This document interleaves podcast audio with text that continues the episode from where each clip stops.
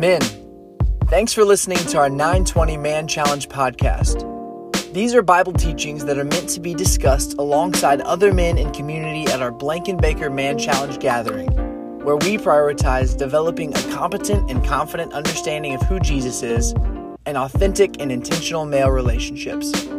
We hope this teaching of God's Word grows your relationship with the Lord, and we urge you to unpack it in your relationship with others. Enjoy!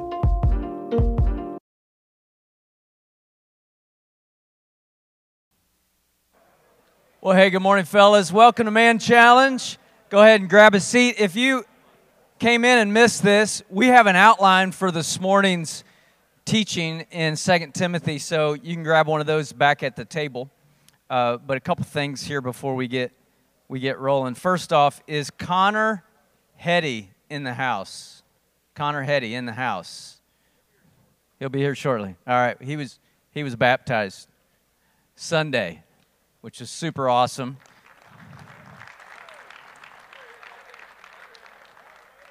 Connor, hey, congratulations, man. That's awesome. We talk about next step of faith being one of our values around here, and that's an awesome next step of faith of obedience. You know, I was thinking about uh, next steps of faith when I was 10 years old on December 25th, 1983. I took my next step of faith. I accepted Christ. I was baptized on Christmas Day by my dad.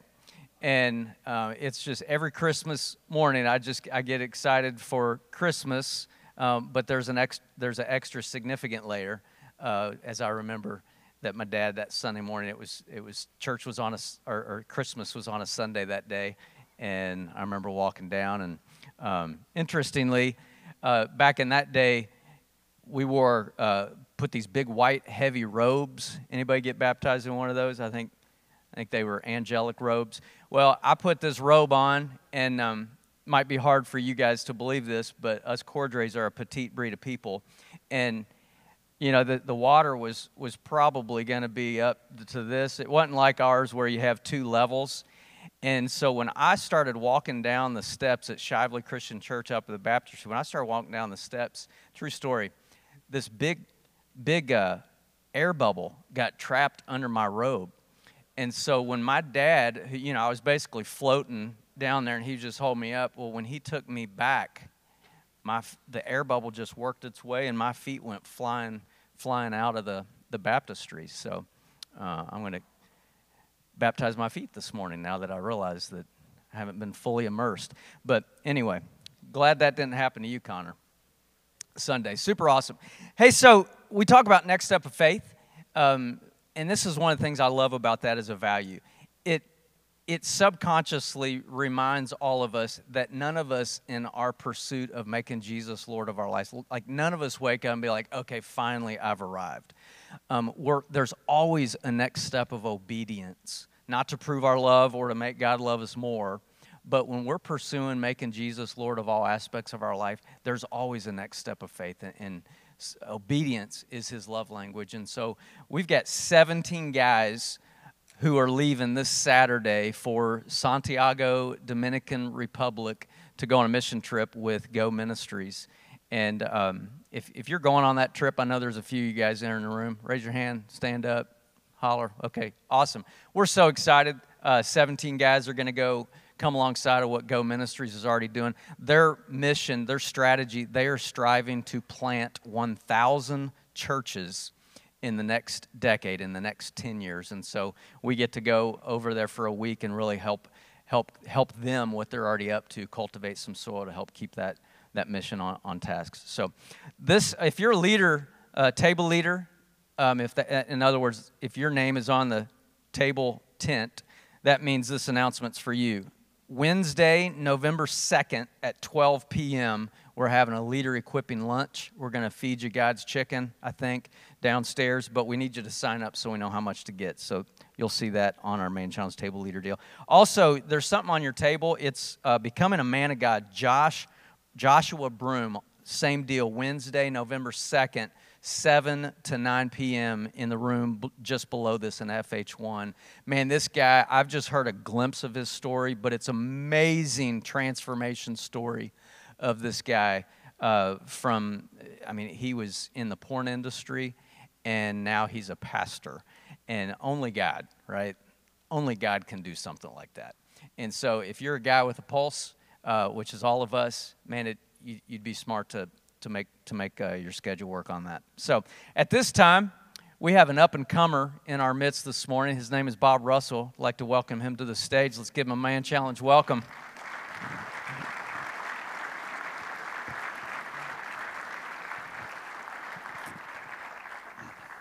Hey, welcome, Bob. So, couple, we have a man challenge minute. So, just pepper you with some some very non-threatening questions. First off, how many books have you written? Twelve. Twelve books. Some of them were were books that Christian Standard asked me to write for Vacation Bible School, and they're just kind of study books, but they totaled twelve. 12 books. And Judy just came out with a book. Judy came out with a book about hospitality called Elbows on the Table. So, okay, um, this is Man Challenge, Moment of Truth. You've written 12 books.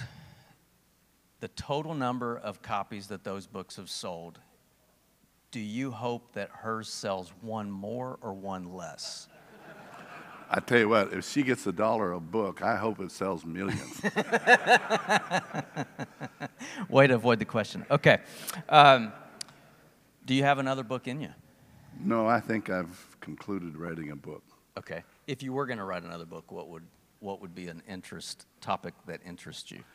I, I have continued to study the last days, and uh, I, I, have tried to get churches to be focused on the fact that I feel like we're nearing the Lord's return. Mm. It's interesting, but the scripture I'm assigned today has somewhat to do with that. So if I wrote another book, it would be about that. So you retired from Southeast, not ministry, how many years ago? 16. 16. So today, what does a typical day look like for you?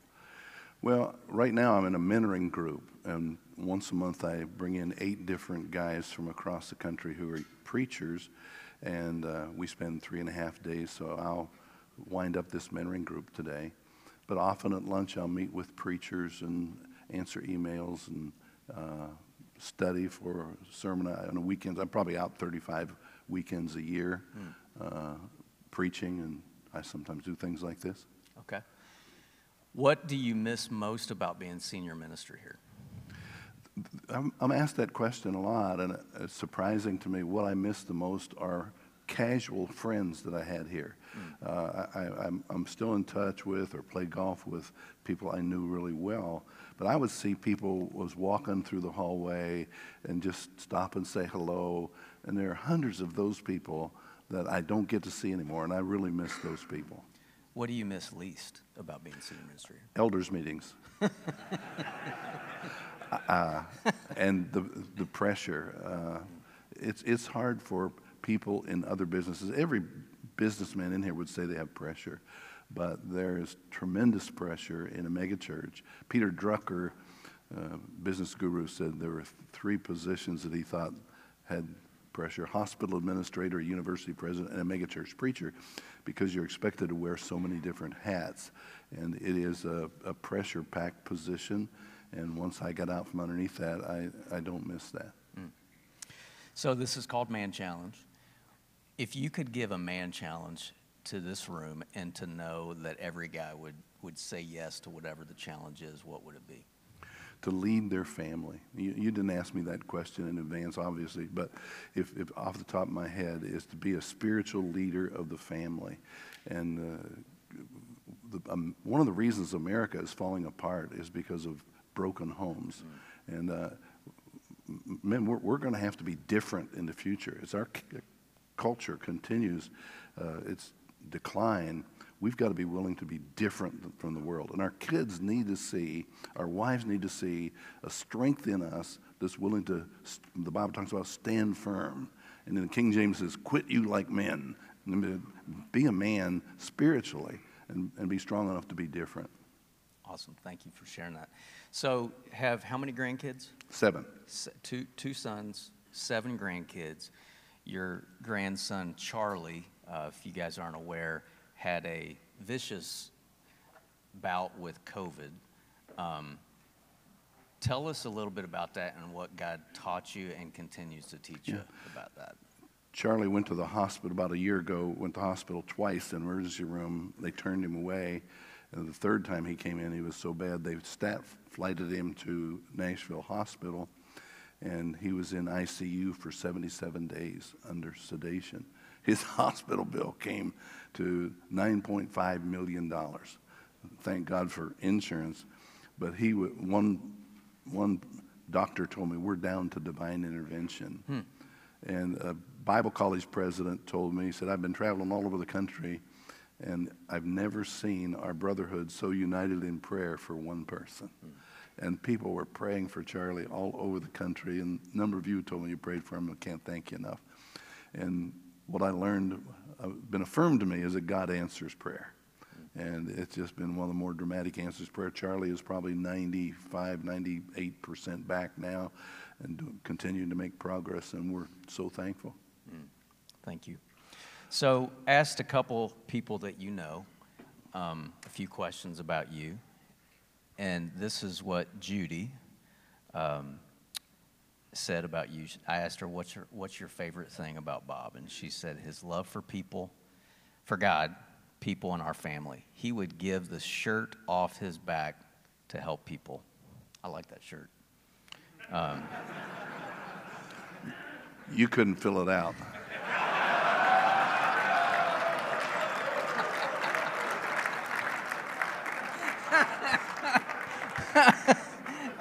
I'm really buffed up. You can tell I haven't. Two little guys up here boasting a little bit. Hey, speak for yourself. Um, she, I asked her what, how she sees uh, Jesus through you, and she said she sees Jesus through you with your finances, prayers, and encouraging words. She said you are up early to study and pray your entire life, um, which man, what a great thing for a wife to to see who sees you at your best. She didn't talk about I was a great lover or anything like that. Well, I was blushing. I didn't, I couldn't read that out loud. Um, and then uh, I asked about Charlie, and she said when Charlie was at point of death, he became quiet but knew God was in control. He never stopped praying. He knew it was very likely Charlie could die, but never stopped praying God's will. He was an encourager to all the family, made numerous trips to Nashville just to spend time with uh, time beside Charlie's bed. He shared Charlie's progress, was uplifting and encouraging to know thousands of people were praying, and God heard. I think Charlie's illness was used by God to bring people in all walks of life to see the power and prayer of God. Um, and He loves me and treats me royally. Thank you. And then Phil, um, one of your sons, said, "I'm a huge. I love that he's a huge fan of his grandkids and boasts about them. He's not given to bragging, so I love seeing him rejoice in their successes. Um, and then I asked Rusty, who's the dad, father, your son, but also father of Charlie, and he said, um, through summer and winter and springtime and harvest, he continues to be faithful to my mother, our family, and the church. But most of all, is faithful, humble, and obedient service to God in season and out of season. Uh, my dad is perhaps the most trustworthy person I've ever been around. He does what he says he's going to do, and who he is all the time. When Charlie was going through his illness last year, the one thing my dad kept reminding me is this is the time for us to believe what we say we believe. I knew what he meant. God's in control. Very proud of my dad and thankful God is still using him in mighty ways. Let me pray. God, thank you for this man. I thank you for his faithfulness. I thank you for his humility and yet confidence in you. I pray that you would use him and his gift of teaching that you have graced him with to tee up this uh, room of us men to unpack your truth in ways that moves it from head knowledge to action. So we give you praise. It's in Jesus' name. Amen. Thank you, Ronnie. This has already been a great morning. Let's just close with prayer. It couldn't be better than that. Well, let's just jump right into the scripture we're assigned today 2 Timothy 3 1 through 9. I'm going to read it and then we'll go back through it. But mark this there will be terrible times in the last days. People will be lovers of themselves, lovers of money, boastful, proud, abusive, disobedient to their parents, ungrateful, unholy, without love, unforgiving, slanderous, without self control, brutal, not lovers of the good, treacherous, rash, conceited, lovers of pleasure more than lovers of God, having a form of godliness but denying its power. Have nothing to do with such people. They are the kind who worm their way into homes and gain control over gullible women who are loaded down with sins and are swayed by all kinds of evil desires, always learning but never able to come to a knowledge of the truth. Just as Jannes and Jambres opposed Moses, so uh, also these false teachers oppose the truth.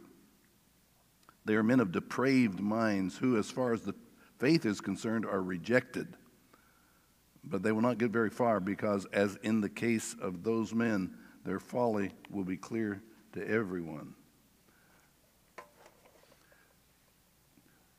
There will be terrible times in the last days. Now, this term, the last days, in the Bible sometimes refers to the entire period of time between the first coming of Jesus and his second coming. In Acts 2, Simon Peter stood up and preached to the people in Jerusalem, and he said in verse 17, These are the last days, referred to by the prophet Joel. In the last days, God says, I will pour out my spirit on all people. So the last days sometimes refers to everything that happened from Jesus' resurrection to today. However, most of the time, the term the last days refers to the brief period of time that precedes the coming of the Lord Jesus Christ a second time. This same man, Simon Peter, wrote in 2 Peter 3 3, Scoffers will come in the last days, scoffing and saying, Where is this coming he promised? So in 2 Timothy 3, when he says the last days, I think it's pretty obvious that Paul is referring to the period of time just before the coming of Christ to, to earth. There will be terrible times in the last days, just before Christ returns. Now, there is both value and a danger in studying Bible prophecy. The value is when you see the Bible coming true, it confirms the truth of the Bible in your heart. It gives you hope for tomorrow. It motivates us to clean up our lives and live holy lives and also stimulates evangelism if we feel like we don't have much time, we, we get more hurried. But the danger in studying prophecy is that people go to extremes, they become obsessed, they set dates, and sometimes they make the faith look silly. There was a track meet several years ago in which a Christian teenager refused to run in the track meet because she was given the number 666 and that was the devil's number, and she wouldn't run wearing the devil's number. Now, you appreciate her courage, but that's making prophecy to be what it's not supposed to be and making us look goofy. I, I, back in, in 2011, a guy by the name of Harold Camping, who was kind of a prophecy nut, predicted that Jesus was going to come back on May 11th, 2011. Some of you might remember that and the Bible says nobody knows the day or the hour. We're not to predict dates, but Harold Camping, he'd really studied prophecy, and he found all the feasts, and he finally concluded Jesus coming back on May 11th. And it got a lot of circulation in the press, and people in churches were talking about, hey, Jesus is supposed to come back next Thursday. I have a golfing friend, Bob Dabney, and I use that term friend loosely. Uh, but Bob texted me two days before, and he said, Now, when I'm raptured on Thursday, I've got two dozen Pro V1 golf balls I'd like for you to have. They're in my garage. yeah, his inference was I, he was going to go and I wasn't. And so I texted him back and said, You know, I'm afraid I can't remember your code of your garage. I'm going to come over and pick up those golf balls tonight. Well, he didn't go for that either because we both knew that Jesus wasn't going to come back that day because the Bible says nobody knows the day, so certainly it wasn't going to be that day. So, as we look at prophecy, it's important to avoid the extremes the extreme of obsession on one hand, and the extreme of dismissal or scoffing on the other. Now, the New Testament predicts about 300 times that Jesus Christ is going to come back someday. Jesus said, I will, I'm going to go and prepare a place for you, and I will come back. Noah, when he started building the ark, didn't know exactly when the flood was going to come, but he knew he was living in the season of God's judgment. Now, we don't know exactly when the Lord is going to come, but like salmon instinctively swim upstream, Christian people should begin to lift up their heads knowing that their redemption is drawing near. The Bible says he's going to come like a thief, but that day should not surprise you like a thief. We ought to sense, hey, we are living, I think, in the season of the Lord's judgment. Now, let's draw several definite conclusions about the last days from this passage because there are a lot of speculation. Here are some things we can know for sure. One is History is moving toward a dramatic climax, it is not cyclical. Sometimes cynics begin to say, ah, life just goes around in circles. Uh, Peggy Lee sang years ago, is that all there is? We just, what goes around comes around, nothing ever changes. King Solomon in the book of Ecclesiastes, at least the first half of it, he expressed cynicism about life, nothing new under the sun. Generations come and go. The earth remains forever. The sun rises, the sun sets, he writes, and it hurries back to where it rises. The wind blows to the south and turns to the north. Round and round it goes, ever returning on its course. There's nothing new ever under the sun. Whatever has been will be again. Some, someone cynical. Hey, like we're going nowhere. People born, people live, people die. We go in cycles. Now, in 2 Peter, the third chapter in the New Testament, Simon Peter predicts in the last days there will be that kind of cynicism even in the church. Here's what he wrote you must understand that in the last days, scoffers will come scoffing and following their own evil desires, and they'll say, Where is this coming? He promised. Ever since our ancestors died, everything goes on as it has since the beginning of creation. I hear people in church say, Oh man, I've heard this stuff about the second coming since I was a little boy, and it never happens. We're just going around in circles. And Peter says they deliberately forget that long ago, by God's word, the heavens came into being and the earth was formed out of water. The world had a beginning, and he said it's going to have an end. By these waters, also, the world of that time was deluged and destroyed. Life doesn't go in cycles. There was a period in Noah's flood when the world was destroyed because of its wickedness, and everything hadn't happened as the same. There was a cataclysmic event in the past. And by the same word, the present heavens and earth are reserved for fire being kept for the day of judgment and the destruction of the ungodly. God, the world got so bad at one time. I read a story to my grandchildren about Noah's uh, ark and said, The world became so dirty that God gave it a bath. God washed the world clean with a flood and started over again. And in the end times, He's not going to destroy the world with a flood. That's why we have the rainbow. He's going to destroy the world, purge it with fire, and renew it. And there'll be a new heaven, a new earth. Jesus said, I'm going to go prepare a place for you. I will come back.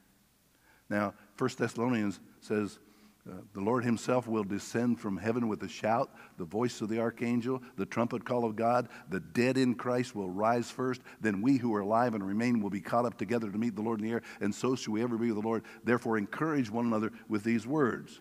So, that day of Jesus' return is called in the Bible that day, or it's called the blessed hope, or it's called the great and terrible day of the Lord. It's going to be the blessed hope for the Christian, but it's going to be a terrible day of judgment for those who don't know the Lord. Over the dome of the Capitol building in Washington, D.C., there is an inscription. And the inscription reads One God, one law, one element, and one far off divine event toward which the whole creation moves. Our forefathers were believers, many of them, and they knew that life wasn't cyclical. There was a far off divine event toward which the whole creation moves. All right, here's the second thing we can be sure of. One of the signs we're nearing the last days is the rapid increase in evil, a rapid increase in evil. He says there will be terrible times in the last days. And that word for terrible uh, can also mean savage days. It's the same word used here in Mark 5 for the man from Gadara who was possessed of a demon, and he ran naked through the tombs, and he cut himself, and he was such a wild man and such a threat that people tried to chain him, and he broke the chains. Savage. And this hints at in the last days there may be uh, more uh, evil energized by demons.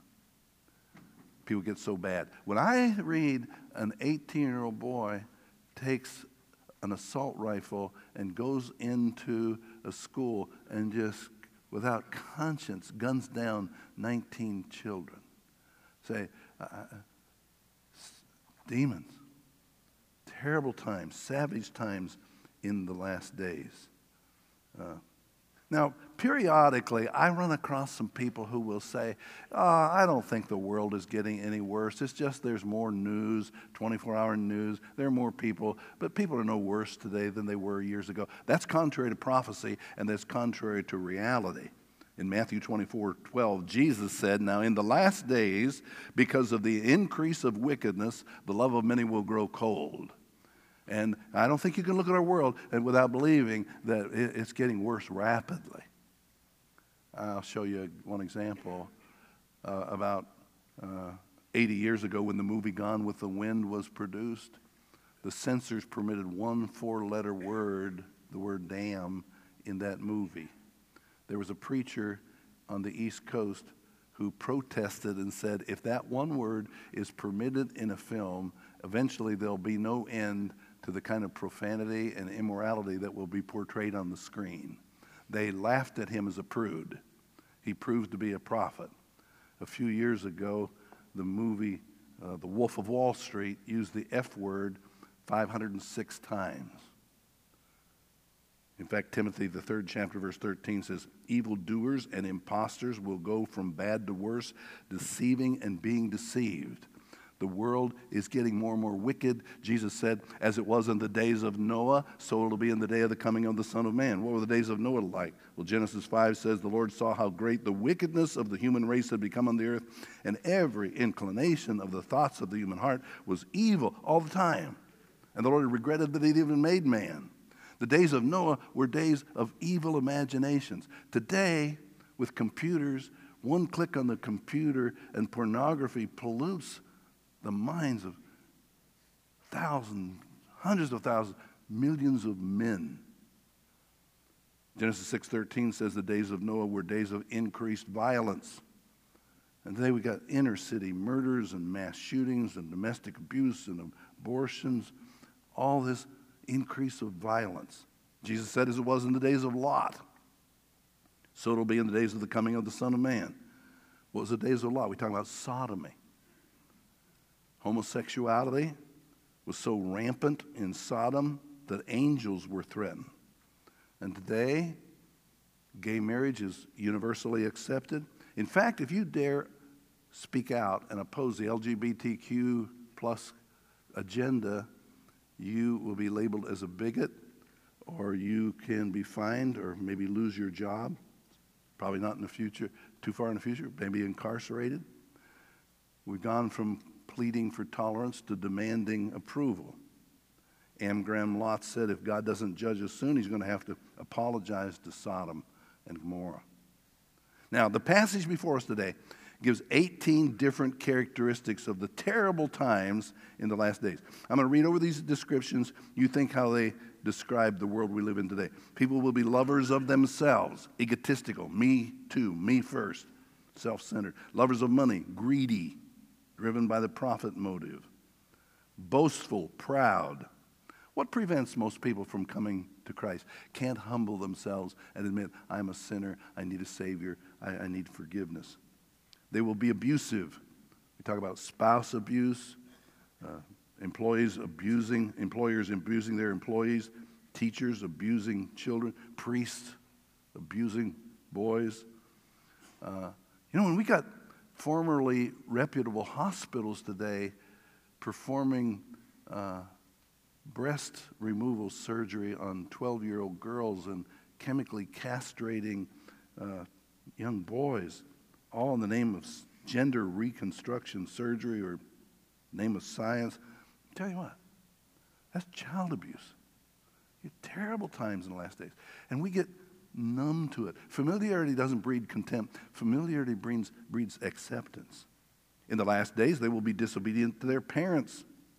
Well, kids have always instinctively rebelled against their parents. But now we've got the government and the schools telling teens, you don't have to tell your parents about what gender you're called at school or, or whether you're going to have this surgery.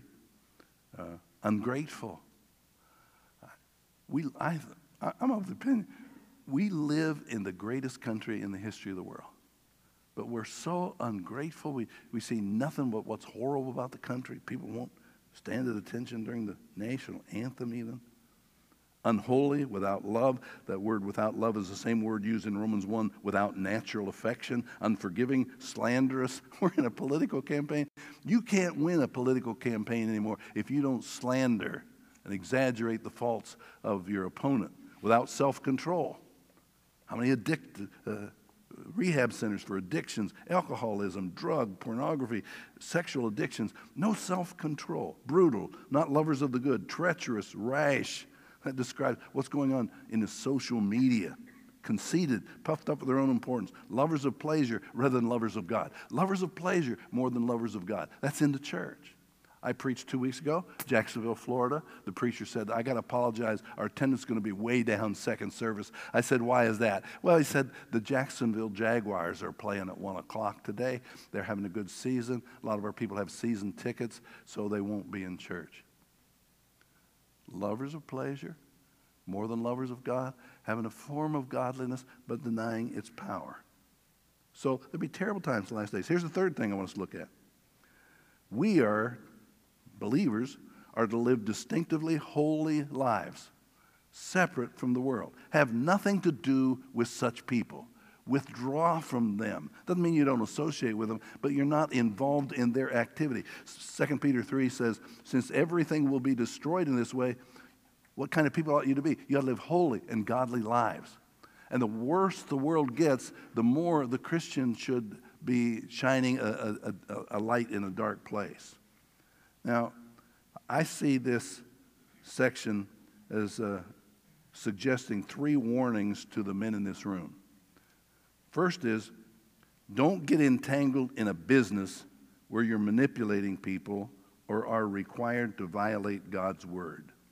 He says in verse 6 they are the kind who worm their way into homes and gain control over gullible women. Uh, can't read that without going down a side road for a second.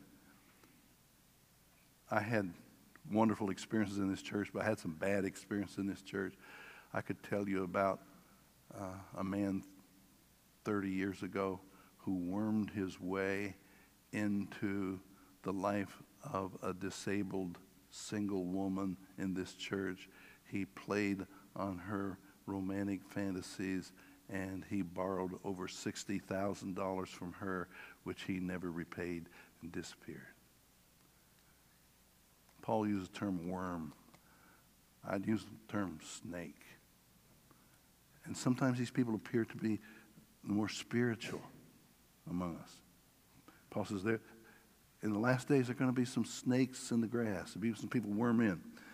But don't get entangled in a business where you're required to manipulate people. Worm your way in. My high, I had a high school friend who decided he was going to help pay his way through college by selling encyclopedias.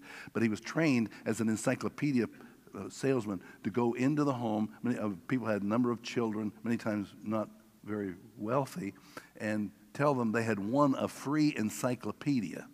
And he would present all the advantages of the encyclopedia and how their children could be so well educated. But they had this free encyclopedia; they had been selected, and he put all these beautiful pictures of folders on the on the floor. And then at the end, he would say, Now, if we're going to give you this encyclopedia, we will expect you to keep it updated. Every year, we print one book to update the, the encyclopedia, and you will be required, if you're going to receive this gift, to, to buy the one book a year, and it is $49.99. And if they would resist and say, Well, I'm not sure we can afford that, he was to feign anger and begin to fold up his stuff. I can't believe we're giving you this encyclopedia. You're not even willing to keep it updated. And about his second or third presentation, he looked up at this family sitting there, and they were about to purchase this encyclopedia over a 10 year period, and he realized they really couldn't afford it. And he said, You know what? I'm lying to you. I'm, I'm, I'm telling you, I'm, I'm manipulating you. I apologize. I'm going to leave. And they understood and they asked him to stay for cookies and milk. But if, if you get involved in a business where you have to be dishonest, find some other job. I, I, I talked to a businessman two weeks ago who has risen to a vice president of a large corporation, and he said to me, I know I'm going to be released from my job pretty soon because my company is requiring that I endorse the LGBTQ uh, uh, agenda. Not just that I am tolerant, but I've got to print and on Facebook and I've got to go to meetings where I endorse it and I'm not going to do it. So I've accepted I'm going to lose my position. I, I admire that. In the last days, don't get entangled in a situation where you've got to violate your conscience and you're manipulating people going against God's word. Here's the second warning don't frequent establishments where you are susceptible to all kinds of evil desires. He talks about, verse 6, and the women who are loaded down with sins and are swayed by all kinds of evil desires. Just as evil men can take advantage of gullible women, there are evil women who know how to ensnare uh, gullible men. Uh, were you on a business trip? You're out of town. One of your friends suggests you go to a strip club for entertainment. You say, you know, I think I'll go to the hotel and watch ball game on TV. Somebody says to you, let's go to Hooters for some wings. Uh, about let's go to Cracker Barrel. Uh, when I was a young minister here, uh, I used to take my clothes to a cleaner uh, here on Hikes, over here on Hikes Lane, and the cleaner was right next to a little neighborhood nightclub called the Pussycat Go Go. Uh, you been there? Used to be the Toy Tiger down at, at the corner of Bardstown Road and, or, uh, uh, uh, yeah, Bardstown Road. I don't remember where it was. I, it was just down there. Uh, but I'd take my clothes to the cleaner right next door to the Pussycat Go-Go. And I'd walk by, and on the, the wall were pictures of these scantily clad girls. And the door was open, and I would hear the music coming through. And I'd take my clothes to the cleaner. I got to tell you, I was tempted to walk a little slower past and peek in and maybe just go in and get a Pepsi or uh, go and see if I could convert the girls, you know, you know, something. And so you know what I did? I changed cleaners. In the last days, I mean, so many enticements, and we're, we're going to have to be distinctive people.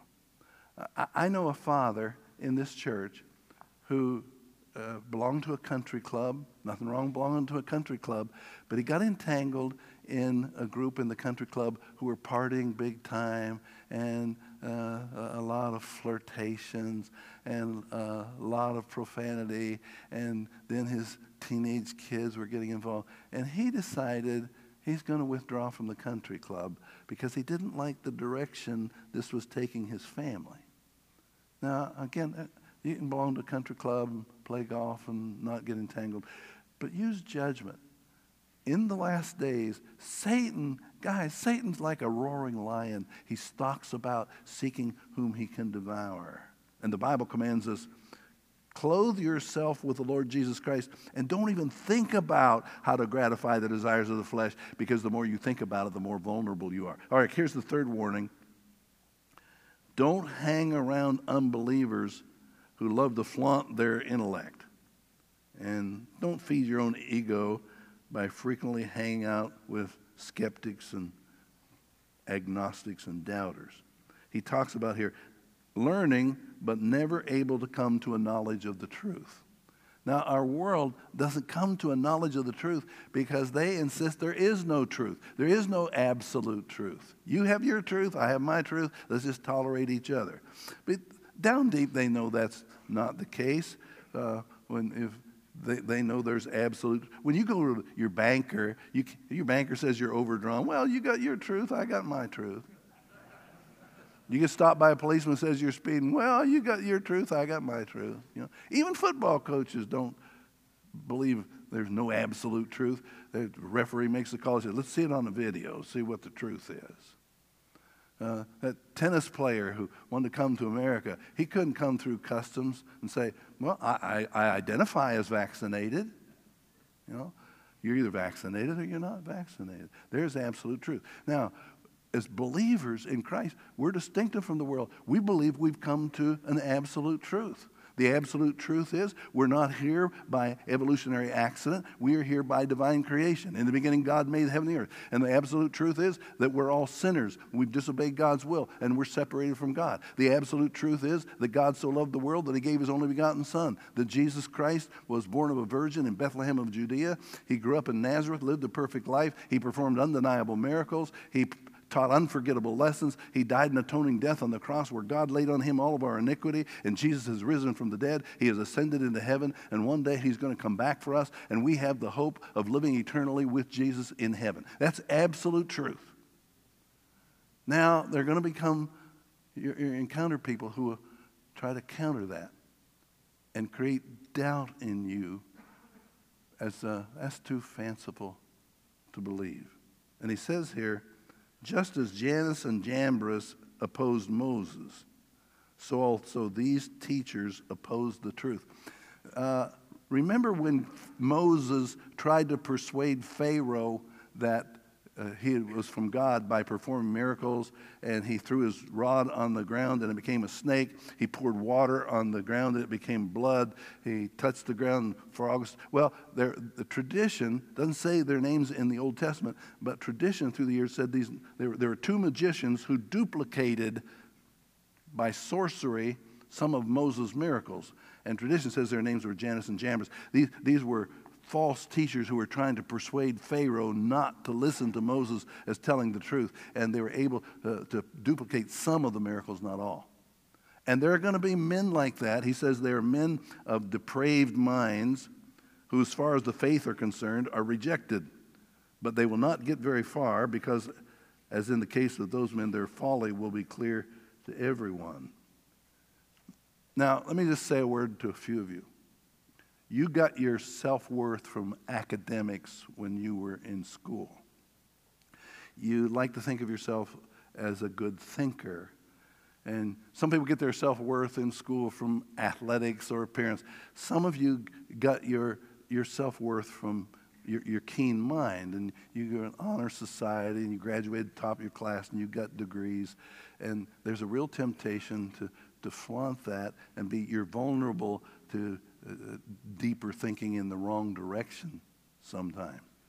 And uh, we're surrounded with all kinds of untruths that uh, men can have babies, and the Bible's full of myths, and child molesters are just minor attracted persons, and the unvaccinated are super spreaders, and all kinds of untruths being propagated out there. And you're tempted to Get involved in some of those discussions to show your intellectual superiority, and you almost get in a metaphysics chat room or intellectual circles, and you can debate for hours. And you better be really strong, or you can begin to be be, become to doubt the absolute truth and go around in circles. One pseudo intellectual boasted, Well, I'm not sure what the truth is, but I'm searching for the truth. What could be finer than searching for the truth? And the answer came, How about finding it? You know? And we're distinctive not because we're so smart, but because we have a submissive spirit toward God and His Word, and we believe the Bible is true, and we humbly accept it, that Jesus said, Sanctify them in the truth. Your word is truth. Jesus said, this Pilate, this reason I was born and that came into the world is to testify to the truth. Everyone on the side of truth listens to me. So, don't get caught up in intellectual discussions again and again if it's undermining your faith and doubting. Stay as far from them. When I was a little boy, our preacher told an illustration I've, I've always remembered about uh, years ago, the king, the king's courtier was looking for a new chariot driver, and he took some three potential candidates up a treacherous road where there was a, a cliff. And he asked them, Now, how skilled a driver are you? How close can you bring the wheels of your chariot to the edge of this cliff without plummeting over? And the guy who got the job said, I'll tell you what, if I had the king in my chariot, I'd get to stay as far on the other side of the road as I could. And if we want the King of Kings to be living in our lives, don't see how close you can come to evil and doubt. Stay as close as you can to the Lord Jesus Christ. The Bible says, once you were darkness, now you're the light of the world. Live as children of light and have nothing to do with the fruitful deeds of dark, or the fruitless deeds of darkness, but expose them. Okay, here's the last truth. We'll close out. Jesus is going to triumph, even though it doesn't seem like it at the moment. Their folly will be clear to everyone. Not clear right now. There's a, not clear what truth is right now, but it will be clear one day. The Bible makes it clear that Jesus is coming in triumph. Now, I'm going to give a controversial position uh, because people disagree about this, and then we'll close out. There are all kinds of views of the second coming. I am of the personal opinion that Jesus' coming is going to be in two stages. Like we talk about Thanksgiving and Christmas or the holidays. Well, when Jesus Christ returns, I'm of the opinion he's going to come in two stages. The first stage, he's going to appear in the air. That's when 1 Thessalonians talks about the Lord will descend from heaven with a shout and we'll be caught up together to meet the Lord in the air. It's called the rapture of the church. Jesus said one will be taken, the other left. And so the, the Christians will be raptured. Then will follow a period of tribulation where there is a rapidly a one world ruler who comes out of the revived Roman Empire. It might come from the World Health Organization. He might come from the European Union. Uh, Martin Luther felt like he was going to be a rogue pope. Said the, the people have been taken. Uh, maybe they'll explain it by saying there have been alien abduction and we've got to unite the world against another alien attack. And there's going to be a, a one world government and chaos. The Bible calls it the Great Tribulation.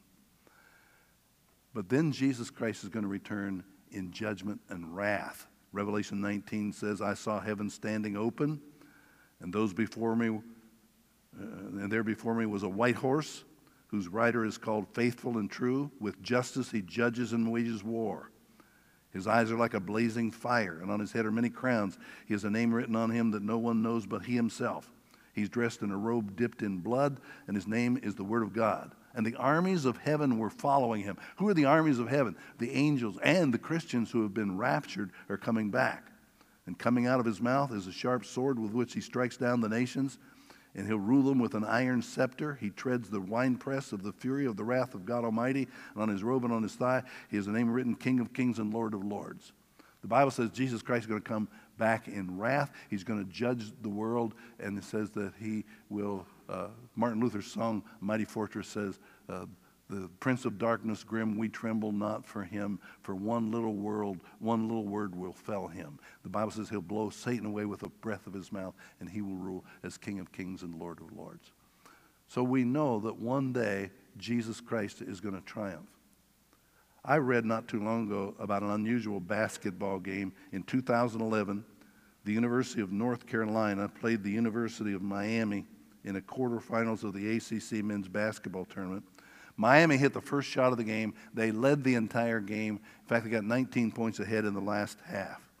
But North Carolina began mounting an incredible comeback. The only way this story could be better if they were playing Duke, the, the Devils team. Uh, they're playing Miami. North Carolina went on a 27 to 6 run over the last 10 minutes of the game with less than a half second on the clock. Tyler Zeller hit a layup and the clock ran out. North Carolina had the only lead and the win. First time they led the entire game, but they led when it counted at the end. There are 40 minutes in a college basketball game. That breaks down to 2,400 seconds. Miami led 2,003 199.5 seconds, 99.99% of the game, but they led when the final buzzer sounded. That's all that mattered. Now, the Bible teaches that's going to happen to the devil and his followers at the end of the age. At present, it appears like Satan is winning. Evil struts in the street. But we ask, where is God? Where's his promise? All things work together for good to those that love him. But don't lose heart. The game isn't over. Jesus Christ is going to triumph in the end, and he will put all his enemies under his feet. So history is moving toward a dramatic climax, not cynical, cyclical. One of the signs we're nearing the end is this rapid increase of evil. Don't get entangled in a business where you're manipulating people. Don't frequent establishments where you're susceptible all kinds of evil desires. Don't hang around people who love to flaunt their intellect and create doubt. Jesus is going to come in triumph, even though it doesn't seem like at the moment. Those things we know for sure. So the 1 Corinthians 6, 15, 58 says, Therefore, stand firm. Let nothing move you. Always abounding in the work of the Lord because you know that your labor is not in vain in the Lord. Let's pray. Thank you for the hope of the gospel, Father. Help us not to fall victim to the lies of this world. Help us to be willing to stand firm. Let nothing move us. Thank you for the hope in Jesus Christ. We know He's the King of kings and the Lord of lords, and we're not. So help us to be submissive to Him every day. We pray in Christ's name. Amen.